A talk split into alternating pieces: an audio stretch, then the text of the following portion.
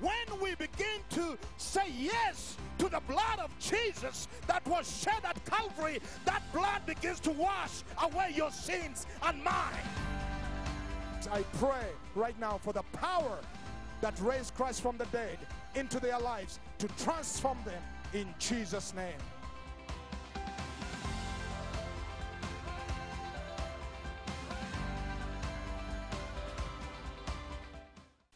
In every great revival, in every great move of God, the Spirit and the blood and the Word are honored.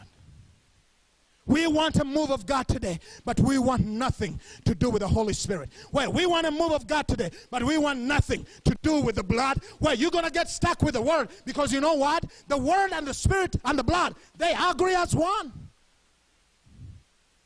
And the Holy Spirit answers to the blood.